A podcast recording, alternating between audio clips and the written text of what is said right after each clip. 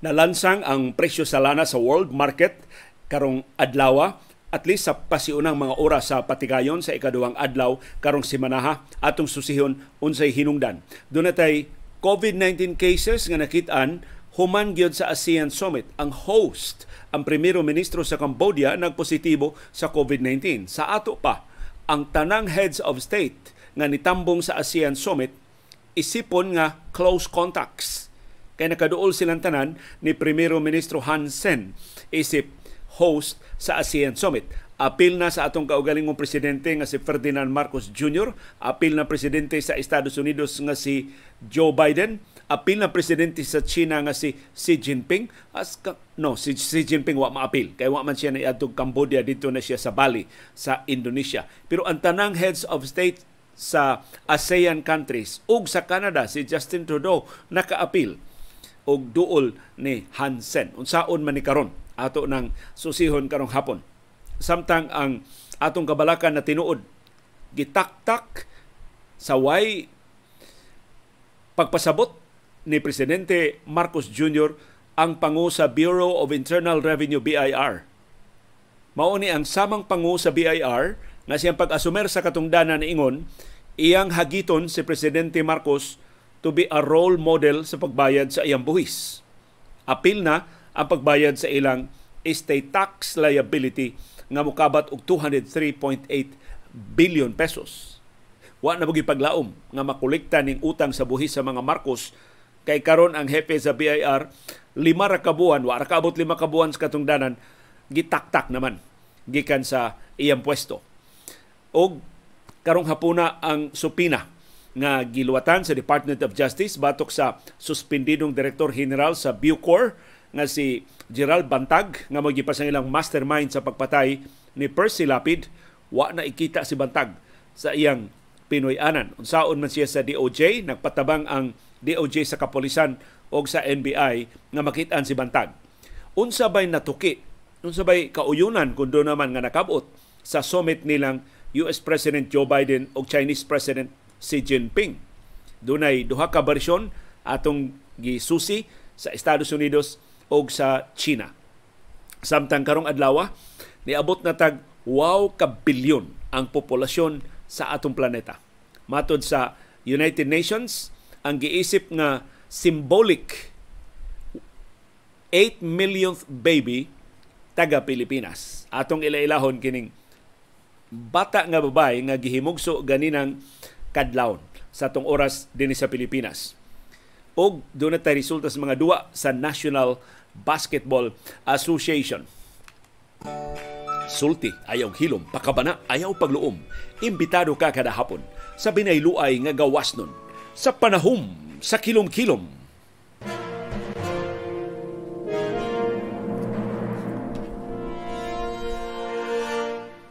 o kumusta man ang inyong kahimtang sa panahon? Perting alimuutan na mo diri sa Bukirang Barangay sa Kasili sa Konsolasyon. Mo nang naligo ni ang atong ko-anchor nga si CB Girl. Pag ugining kaligo nga atong gikakuyog karong hapon.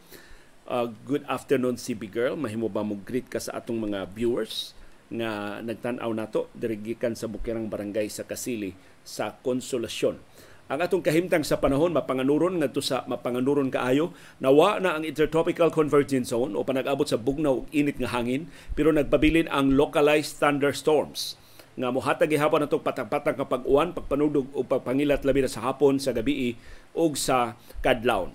Unsay inyong kahimtang sa panahon? Palihog ibutang diha sa atong comment box ni pasidaan ang pag-asa nga posibleng dunay pagbaha ug pagdahili sa yuta nga mahitabo kung maabtan ta sa severe thunderstorms. Mausab ni ang kahimtang sa panahon sa tibok Kabisayan ingon man dito sa Metro Manila o sa dakong bahin sa Pilipinas.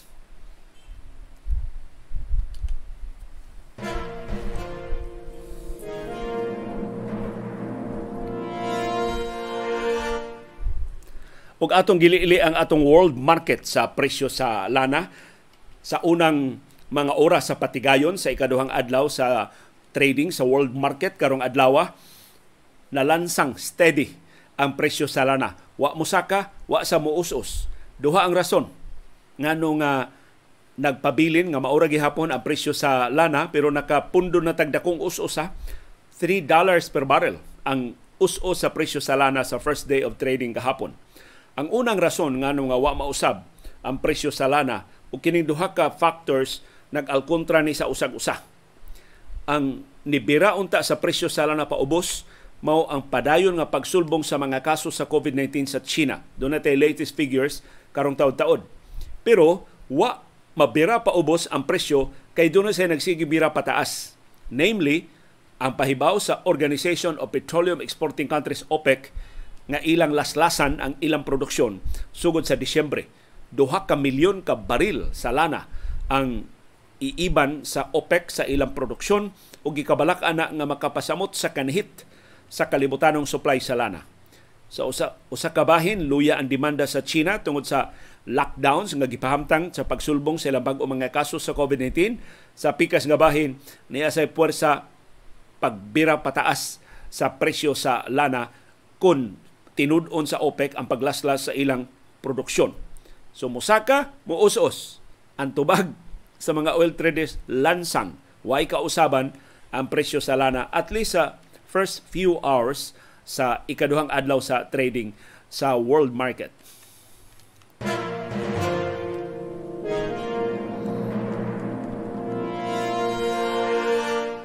Di ay dakong problema ang tanang nangambong nanambong sa ASEAN Summit.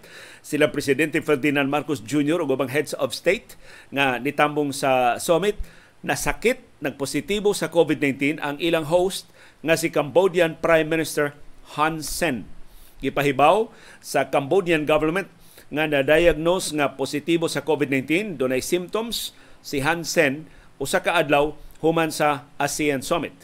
Ug busa kung tumanon ang mga lagda ang tanang heads of state nga nakatambong sa ASEAN Summit or at least ang nakaduol ni Hansen isipon nga close contacts. Si Presidente Ferdinand Marcos Jr. usa sa mga close contacts. Nawa ra ba pag human ra ba niya, pag abot ra ba niya, Iyag yung gipabilar ang mga sakop sa gabinete, ni diskurso siya atubangan sa nisugat niya dito sa Villamor Air Base. Perti naghanas ang close contacts ni Presidente Ferdinand Marcos Jr. Pero sigon sa Office of the Press Secretary, usa sa mga lagda sa ASEAN Summit nga i-PCR test ang tanang heads of state. So nagpa-PCR test si Marcos sa wa pa motambong sa ASEAN Summit. Hain kanus aman ni nahitabo ang tinagdanay. Tuto ka adlaw man to ang ASEAN Summit. Natakdan ba si Hansen sa WAPA ang ASEAN Summit? Natakdan ba siya atul sa ASEAN Summit? Doon na ba'y delegasyon sa ubang kanasuran nga nakatakod niya? O si Hansen mo'y nagda sa kagaw o nakatakod sa uban nga nitambong sa ASEAN Summit? Mahibaw ana sa musunod nga mga adlaw. Pero duha ka heads of state ang didto sab sa Cambodia nitambong sa ASEAN Summit ang presidente sa Estados Unidos nga si Joe Biden Sigon karon sa Centers for Disease Control and Prevention sa Estados Unidos, dili kuno isipon nga close contact si Biden kay wa sila magkaduol ni Primero Ministro Hansen. Kuno nag-viral karon ang mga litrato nga si Biden og si Hansen naghinunghungay perting perting sikita nila atol sa usa sa mga kalihukan sa ASEAN Summit. Sama ni Presidente Ferdinand Marcos Jr. gilamano niya si Hansen. Sikit sila kaayo. Ug ang ubang heads of state sa ASEAN ang ngayon isipon nga close contacts kana kung atong ipatigbabaw ang definition sa close contacts si Primero Ministro Justin Trudeau sa Canada ang ngayon sang isipon nga close contacts si Trudeau ra ba og si Biden na akaron sa Indonesia kay ipahigayon sugod karong adlaw ang buwag nga summit sa group of 20 ang mga heads of state sa 20 kalabing industrialisado nga mga nasod ang mutambong anang G20 summit diha sa Indonesia. Sa iyang bahin si presidente Marcos ni auhag sa tanang sakop sa iyang delegasyon sa pag-isolate sa ilang kaugalingon o pagpaubos sa PCR test aron maklaro kung natakban natakdan ba sila simbako sa COVID-19 sa primero ministro sa Cambodia nga si Hansen. Mao ni naka pait ining mga ASEAN Summit. Tangtangon ra ba dayon ang mga face mask atol sa pagpahulagway o atol sa mga beso-beso o atol sa mga istorya-istorya kay ngilad man ng mga heads of state unya mag face mask na kuyaw sa tinagdanay atong atangan sa mosunod nga mga adlaw kinsay laing head of state sa ASEAN nga mosunod pagkasakit sa COVID-19 sama ni Hansen.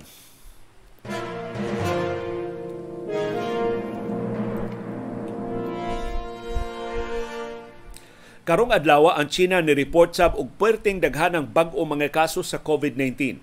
Niabot og 17,909 ang bag-ong kaso sa COVID-19 sa tibuok China. Ang Beijing makapaalarma padayong nisulbong ang mga kaso sa Beijing niabot og 462 Mauni kinadaghanan nga kaso sa Beijing sukad masukad sa pandemya. Wa sila kaabot ingon aning gidaghanuna. Sa tibok China, mao ni kinadaghanan nga bag-ong kaso sa COVID-19 sukad Abril. Kano sa katapusang nakasinati ang China og surge sa unang pagtumaw sa Omicron, sa unang pagsud sa Omicron dito sa China. Ang Japan ni report og daghan sab nga mga kaso, ang Estados Unidos 20,000 kapin kabag o mga kaso sa Estados Unidos. Ang South Korea daghan o bag-ong mga kaso sa COVID-19 So di gid gihapon ang ayan nga kumpiyansaan ang COVID-19 although mild ang kasagaran sa mga kaso pero dunay natsambahan og long COVID og kadtong dunay mga comorbidities kadtong nagpangidaron og 60 pataas nakaangkon og komplikasyon mao nang gatusan ka sab ang severe cases dinis ato sa Subo o sa babahin sa Pilipinas sa labing uwahing natakdan sa COVID-19. Busa, di lang gihapon ta mo kumpiyansa, di ta mo tangtang sa atong face mask sa crowded areas, di ta mo appeal sa wakinahanglan ng mga tapok-tapok o mutabang ta sa mga kiat-kiat. Tabang tagbadlong sa mga kiat-kiat.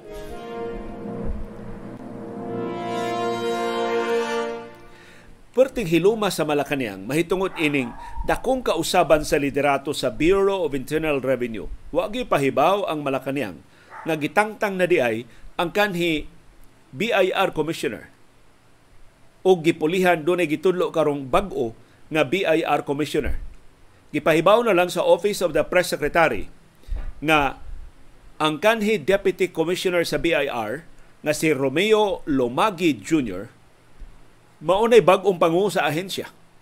Why explanation nga nung gitangtang ang original nga pangu sa BIR nga bag-o lang gitudlo lima ra ka buwan ang nilabay gitudlo sa katungdanan ni Presidente Ferdinand Marcos Jr. Kini si Attorney Romeo Lomagi Jr. gihulagway nga tax lawyer. Sa ito pa, naghupot ni o mga kaso sa buhis. Luyo-luyo ra siya sa una, sa unang lima kabuan sa Administrasyong Marcos, Deputy Commissioner rin siya ni Lilia Guillermo. Kinsa gitudlo ni Marcos pagka BIR Commissioner, sa wa pa siya kaasumer sa katungdanan, president-elect pa siya, gitudlo na niya si Guillermo. Kini si Guillermo, sakop ni sa economic team ni Finance Secretary Benjamin Diokno. Kini si Guillermo, usa ni mga paborito ni Diokno kay may man kay nag-IT. In fact, gidani siya ni Diokno ngadto sa Bangko Sentral ng Pilipinas. Luyo-luyo ni siya ni Diokno sa Department of Budget and Management atol sa Administrasyong Duterte dihang gi-promote si Diokno pagka Central Bangko Central Governor gidani niya si Guillermo uban niya og nilusad sila adtong IT initiative sa Bangko Sentral. Katong gi-promote pag-ayo sa Bangko Sentral ang GCash, ang Paymaya ug ubang digital payment platforms. Si Guillermo mo'y responsable adto. Karon natangtang si Guillermo. Unsa may bation ani ni Diokno? Nananghid bas Marcos ni Diokno? Nga tangtangon si Guillermo. O si Duke Nuraba, malaumon kaayo nga ang IT expertise ni Guillermo maoy maka menos sa pangurakot di SBIR kung himuon na ng online ang kasagaran sa mga transaksyon. Karon natangtang si Guillermo. Dili tungod siyang kasuod ni Diokno, akong duda, natangtang si Guillermo kaysa iyang first day in office, dihang gipangutana siya BIR Commissioner Lilia Guillermo unsa may imong plano sa 203.8 billion pesos nga estate tax liability sa pamilyang Marcos. Maka ako ba ka o paningil?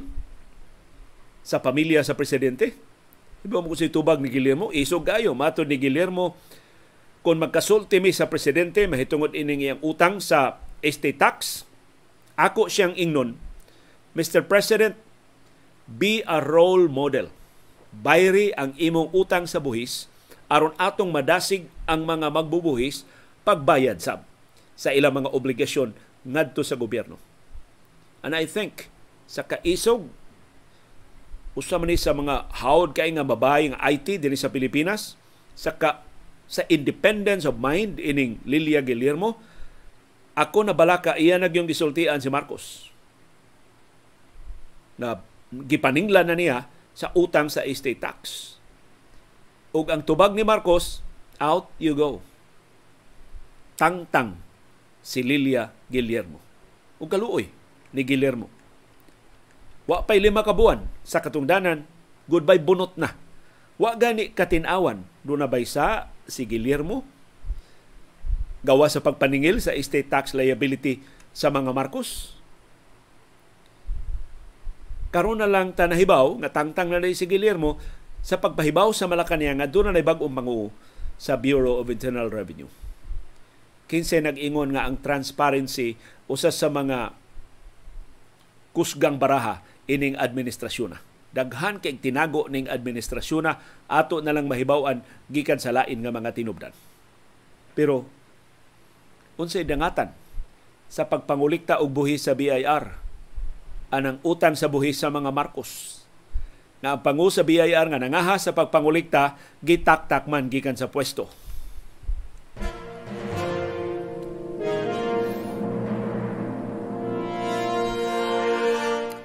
Di ay masulubon kaayo nga kamatuoran sa atong panalapi sa Pilipinas. Ang nisulti ini mao ang chairman sa Senate Finance Committee nga si Senador Sani Angara. Ug may kay pagka in fairness ni Angara, daghan man tag masaway ini niya, pero may kay niyang pagka-istorya. Ani akong basahot. Pasaylo at tinagalog ni so magka, magkanga na sa tao basa ini. Sa 2023, nasa 14.4 billion pesos ang gastusin natin kada araw. Unya kuno sa sunod tuig, moabot og 14.4, 14.4 billion pesos ang atong gastuhon kada adlaw. Pero 10 billion pesos lang ang kayang punduhan ng kita natin. Pero ang kita sa gobyerno, makagasto lang og 10 bilyones pesos kada adlaw kaya short tayo ng 4.4 billion pesos araw-araw. Alkansi ta sunod tuig og 4.4 bilyones pesos kada adlaw. Yan ang patak ng metro natin kada 24 kada unsa na tinagalog sa 24 24 na oras. So kada adlaw patak og 4.4 billion pesos. Malinaw na walang anli pundo ang gobyerno. So I think si Angara without meaning it ni pahibaw nato ngano kinalatang mangutang og 1.6 trillion pesos next year. Kay nakahukuman ang atong gobyerno to live beyond our means 10 billion rang atong kita pero ni-insister ang gobyerno mo gasto og 14.4 bilyones pesos kada adlaw. So kada adlaw alkansi ta og 4.4 billion pesos. Dakuha ang alkansiha. I times 365 days sa tibok tuig sa 2023. Pilay alkanse sa atong panudlanan. So aron dili ta mabangkaruta, mangutang ang Pilipinas. Kay dako magitang nasunod nga utang sa administrasyon ni kanhi Presidente Rodrigo Duterte. And by the way, sa nagpadayon karon nga pagtuki sa budget para sa 2023, ang anak sab ni Duterte ang labing isog, ang labing demanding, ang labing unreasonable siyang gipangayo nga budget para sa sunod tuig. For example, aprobado na ang budget sa Office of the Vice President nga 2.3 billion kapihano. Kang kanhi Vice Presidente Lene Robredo ang kinadak-an niyang budget I think was only 702 million. Ay ang katapusang tuig 702 million pesos ra. So wa gani kaabot one third sa budget nga nakuha ni Sara Duterte Carpio gikan sa Senado o sa House of Representatives 2.3 billion pesos. Diyang gisusi unsa may mga detalye ining 2.3 billion pesos. Hibaw mo unsay ni Siwil nga detalye mamalit ang Office of the Vice President og bag-ong mga sakyanan. Taliwa sa atong kalisod, alkansi ta og 4.4 billion pesos a day kay di kasapar ang atong kita sa atong gastuan kada gastuhon kada adlaw. Usa di sa atong gastuhan kada adlaw palitan nato bag-ong mga sakyanan ang Office of the Vice President. So gipangutana si Senador Angara, ingon ka kinahanglan magdaginot kay 10 billion ra ang atong kita kada adlaw yet mo gasto tag 14.4 billion pesos kada adlaw unya sa 2023 nganong nisugot man ka? Nga mamalita og bag-ong sakyanan para sa Office of the Vice President. Di ba ni makahuwat? Di ba makagamit ang Vice Presidente sa sakyanan sa uban nga mga ahensya sa gobyerno nga ana aron di na ta makadugang og gasto? Ni itubag ni Senador Sani Angara og kini pakauaw ni sa iyang amahan. Matod ni Angara baka ho si Vice President from from Manila to Davao eh baka ho lilipad din no baka ho si Vice President from Manila to Davao. O eh, hindi naman pwedeng sumunod ho yung kotse sa eroplano ho. So siguro ho kailangan mayroong kotse din ho siya doon sa na susundo sa kanya doon. so pasabot ni Angara sa iloang akong pandol-pandol nga basa sa Tinagalog. Kung mubiyahe ang Vice Presidente ang iyang auto di man mahimong ikarga sa sa eroplano o modali-dali og adto siyang destinasyon aron sugaton siya dito kinang siya laing auto dito sa iyang biyahe. So di mo sakay ang Vice Presidente og dili iyang sakyanan. Tanan niyang atuan kinahanglan dunay iyang sakyanan nga magpaabot. Ni archipelagic maning atong nasod, pila man ka isla sa Pilipinas 7,100 islands ay kung ingna 7,100 sa ka-auto ang paliton sa Office of the Vice President. So di dili di man na, wa man apuy eh ang 7,100 islands. Pila man ni ka isla, major islands lang nga atong mahinumduman ha ang metro ang Luzon usama na ka sulid man kinang Luzon Muari siya Sugbo, isla man Sugbo. Na siya sakyanan sa Sugbo. At to siya Bohol, isla man ang Bohol. Di man mahimong ang auto sa Cebu, dadon sa Bohol. Na siya auto sa Bohol. At to siya Dumaguete, isla man sa ng Negros Oriental. At to, na siya autos Dumaguete. Magamit ng autoha pa dong Bacolod o Iloilo kay Negros Island man. Imo adto man sa Czech Tacloban, isla man sana nasa siya autos Tacloban. Mo adto siya ang, ang Tacloban nga auto mahimo nang patabukon San Juanico para Samar. Muuli siya Davao, buwag man ang Davao sa Visayas ug Luzon, doon na siya, siya auto dito sa Davao. Adto siya Cagayan de Oro, layo maging Davao sa Cagayan de Oro. Matata ang auto sige biyahe. Buwag sa diyang auto dito sa Cagayan de Oro. Mo adto siya Batanes na Di na ba nakatabok ng auto sa dagat dito sa Pacific Ocean ba yan ang kadaga o South China Sea ba yan ang kadagatan sa Batanes? Doon na siya auto dito sa Batanes. Pila man ka auto ang paliton sa Office of the Vice President. Kay di man gusto si Angara nga dili auto sa Vice Presidente ang iyang sakyan bisan asa siya nga destinasyon sa Pilipinas. Kaluoy sa katawhang Pilipinon ang anak na Vice Presidente karon may kay pagkaliwat sa iyang amahan nga kanhi presidente sa una.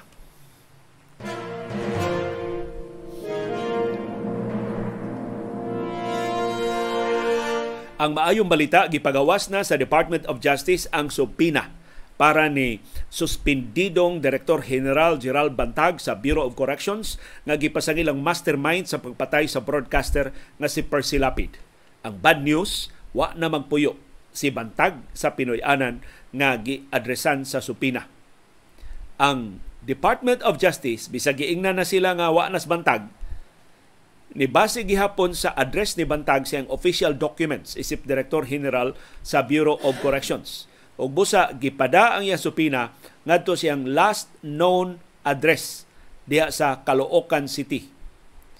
Si Senior Assistant State Prosecutor Charlie Guhit niingon considered served na ang supina. Kay napada naman sa Pinoy-anan ni Bantag. Pero ang barangay kapitan sa lugar nga nahibutangan sa Pinoy-anan ni Bantag nitugan sa ABS-CBN News hagbay ras bantag nga wa na mobalik dito sa ilang Pinoy-anan sa Caloocan.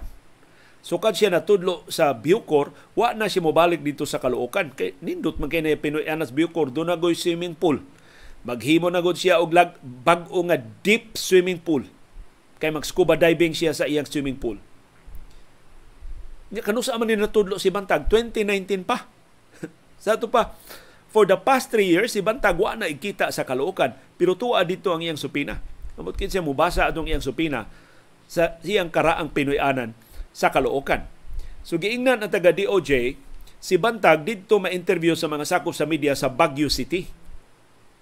Mahimo ba adto sa ipada ang iyang supina dito ingon ang DOJ wa man mi address ni Bantag sa Baguio City. So na malihog karon ang DOJ sa Philippine National Police o sa National Bureau of Investigation pagpangita ni Bantag aron kahimuan og bag-ong supina sa iyang bag-o nga address. Ang fetsa sa supina nagipada ni Bantag November 14 sa itong paggahapong adlaw ang preliminary investigation. Kaya ang supina para man si Bantag mo, mo tambong sa preliminary investigation. Sa pa compulsory ni. Basta supina di man nimo kabalibaran. Doon naman ay compulsion ang supina. Pugson man ka. Mura ka gisugo pagpaatubang. Ang preliminary investigation unya sa November 23, alas 9 sa buntag. O ang ikaduhang hugna unya sa Disyembre 5, alauna sa hapon. Naniingon na bas bantag na samtang mo atubang siya sa investigasyon pero di siya pakita, di siya mo surrender bisag doon na siya warrant of arrest kundi mo resign si Justice Secretary Buying Rimulya. So atong atangan sa mosulod nga mga adlaw sa dangatan ining mga kasong pagpatay ni pasaka batok ni kanhi Director General Gerald Bantag sa Bureau of Corrections nga karon gitumbok na mao mastermind sa pagpatay ni Percy Lapid o sa pagpatay ni adtong ni angkon nga middleman sa kontrata pagpapatay ni Lapid.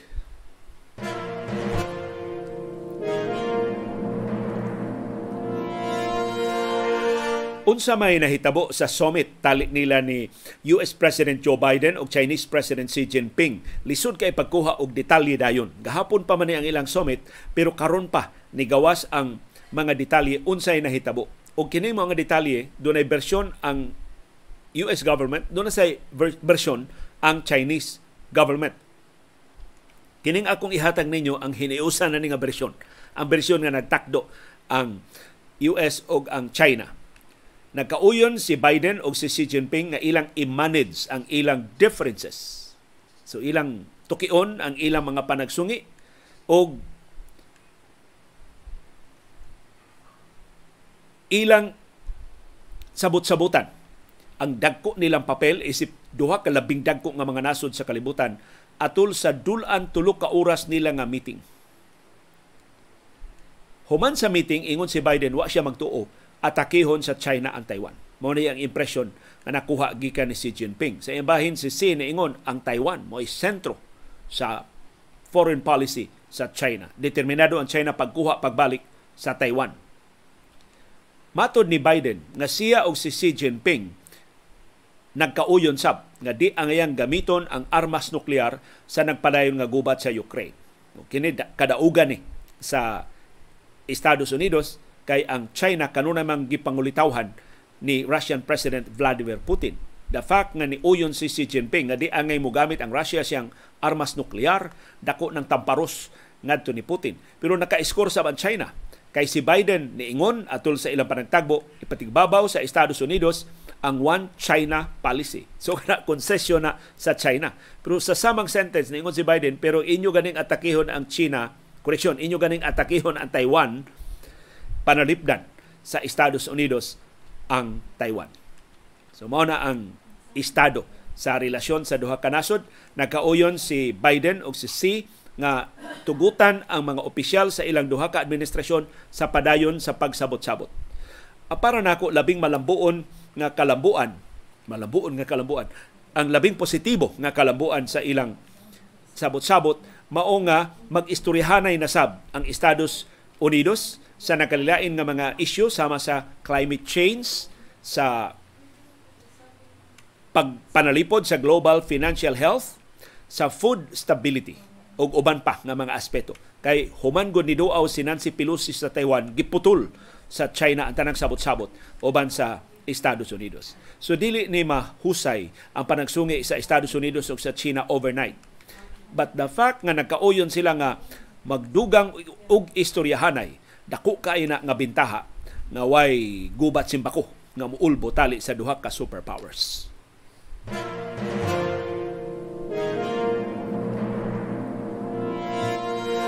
Officially, karong adlaw 8 billion people na ang mga molupyo sa atong planeta. O ang giilang nga 8 billionth person taga Pilipinas. Ang bata nga gi panganak ni Margarita Villarente karong kanina kadlawon nanganak si Villarente sa Dr. Jose Fabella Memorial Hospital. Angan sa iyang anak babay nga giila sa United Nations nga the 8th billionth baby mao si Venice. Ang United Nations ni balabana nga ang populasyon sa Pilipinas mo burot ngadto sa 8.5 billion by 2030.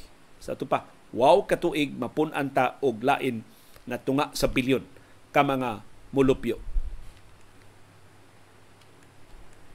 Kining 8th billionth baby of the world, himsog nga batang babay. Alauna 29 sa kadlawon siya na tao. Kaganinang kadlawon. Normal ang delivery sa bata. 26 anyos ang iyang mama nga si Maria Margarita nga taga Tondo sa Manila City. Dito nanganak sa Dr. Jose Fabella Memorial Hospital. Sigon sa inahan sa bata, unom kaadlaw na siya nga nagbati. unom kaadlaw na nga nagsakit ang iyang tiyan.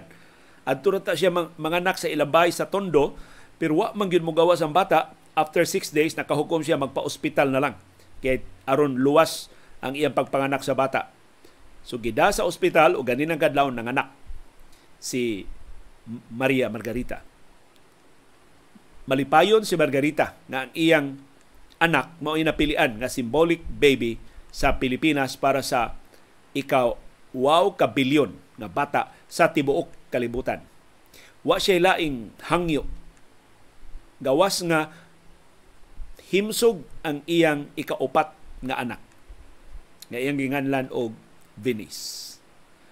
Og ang local government unit og ang Department of Health dito sa Manila ni pasalig tabangan nila si Venice aron nga maatiman siyang first 1,000 days. Kay para gud sa kinabuhi sa usa ka bata, ang unang usa ka libo ka adlaw mo na labing importante ang iyang nutrisyon, ang development sa iyang utok, ang development sa importante nga mga bahin sa iyang lawas.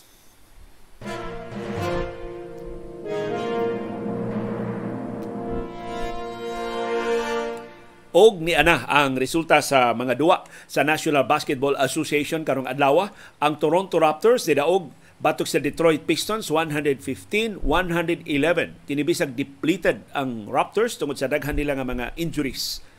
Samtang Charlotte Hornets, ang team ni Michael Jordan, ni pildi sa Orlando Magic 112-105. Ang Hornets ni tapos sa wow nila kasunod-sunod nga kapildihan.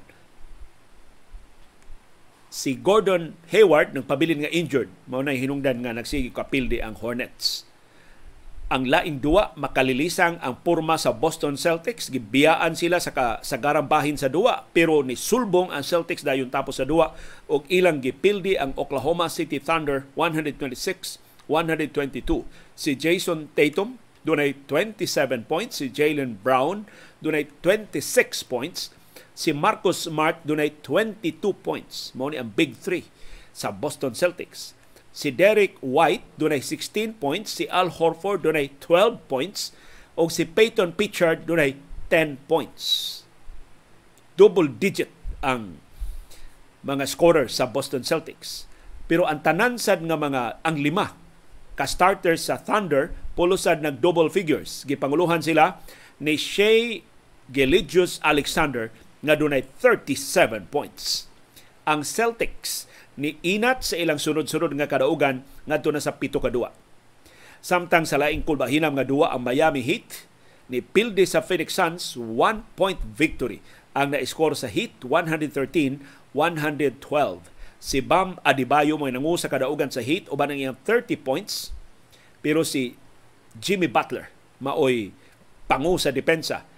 Si Devin Booker maoy top scorer sa Suns with 25 points na sipyat og kaduha sa game-winning shots niya sa final 6.2 seconds. Sa first niyang sipyat, na upawan siya ni Butler.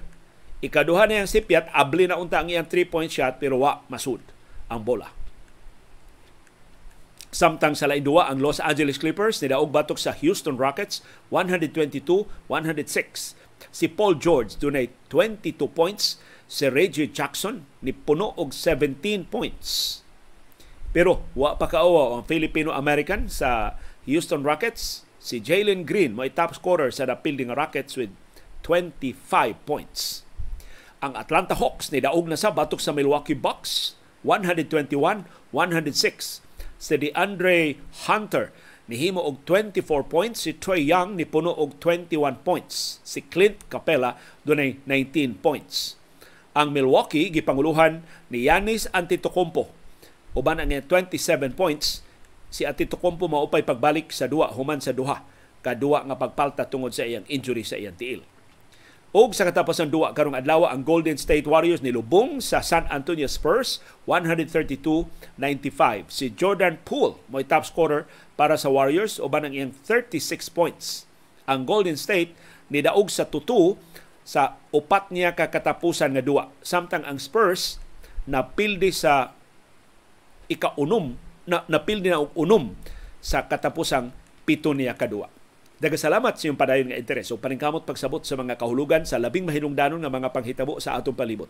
Labaw sa tanan, dagasalamat sa iyong paggahin o panahon, paggasto og kwarta, pagpalit og internet data, paghupot og ali agwanta, aron pagtultol ining atong bag-ong plataporma o aron paglitli ni ining kabus og dili takos nga panahom sa kilom-kilom. Sa di pa di mi manamilit, katapusan na lang nga tugon, pila na lang ka oras, manira na mga outlets sa Wow Travel and More sa Cebu City, Mandawi City ug Lapu-Lapu City ug ang Yule's Gel Merchandise sa Talisay City sila'y makuhaan ninyo sa inyong nadaog nga Lion Tiger Katol calendars. Ang ilang operating hours pareha sa mga mall hours. So kanu sa manira ang mga malls, mausab na ang pagsira sa Wow Travel and More. So palihog kuhaan na ang inyong kalendaryo inighagtok sa tungang gabi karong gabi for i-forfeit na namo ang tanang nadaog nga mga kalendaryo ug ihatag na namo ngadto sa ubang mga viewers nato nga mas interesado nga maka-kalendaryo inigsugat sa bag-ong tuig 2023. Daghang sa Lion Tiger Pinagi ni Sir Ramon Dakay. Nagkasalamat sa Limtong Press nga may patik sa atong kalendaryo. Pinagi ni Sir Manny Limtong. O malipayong panihapon kanatong tanan.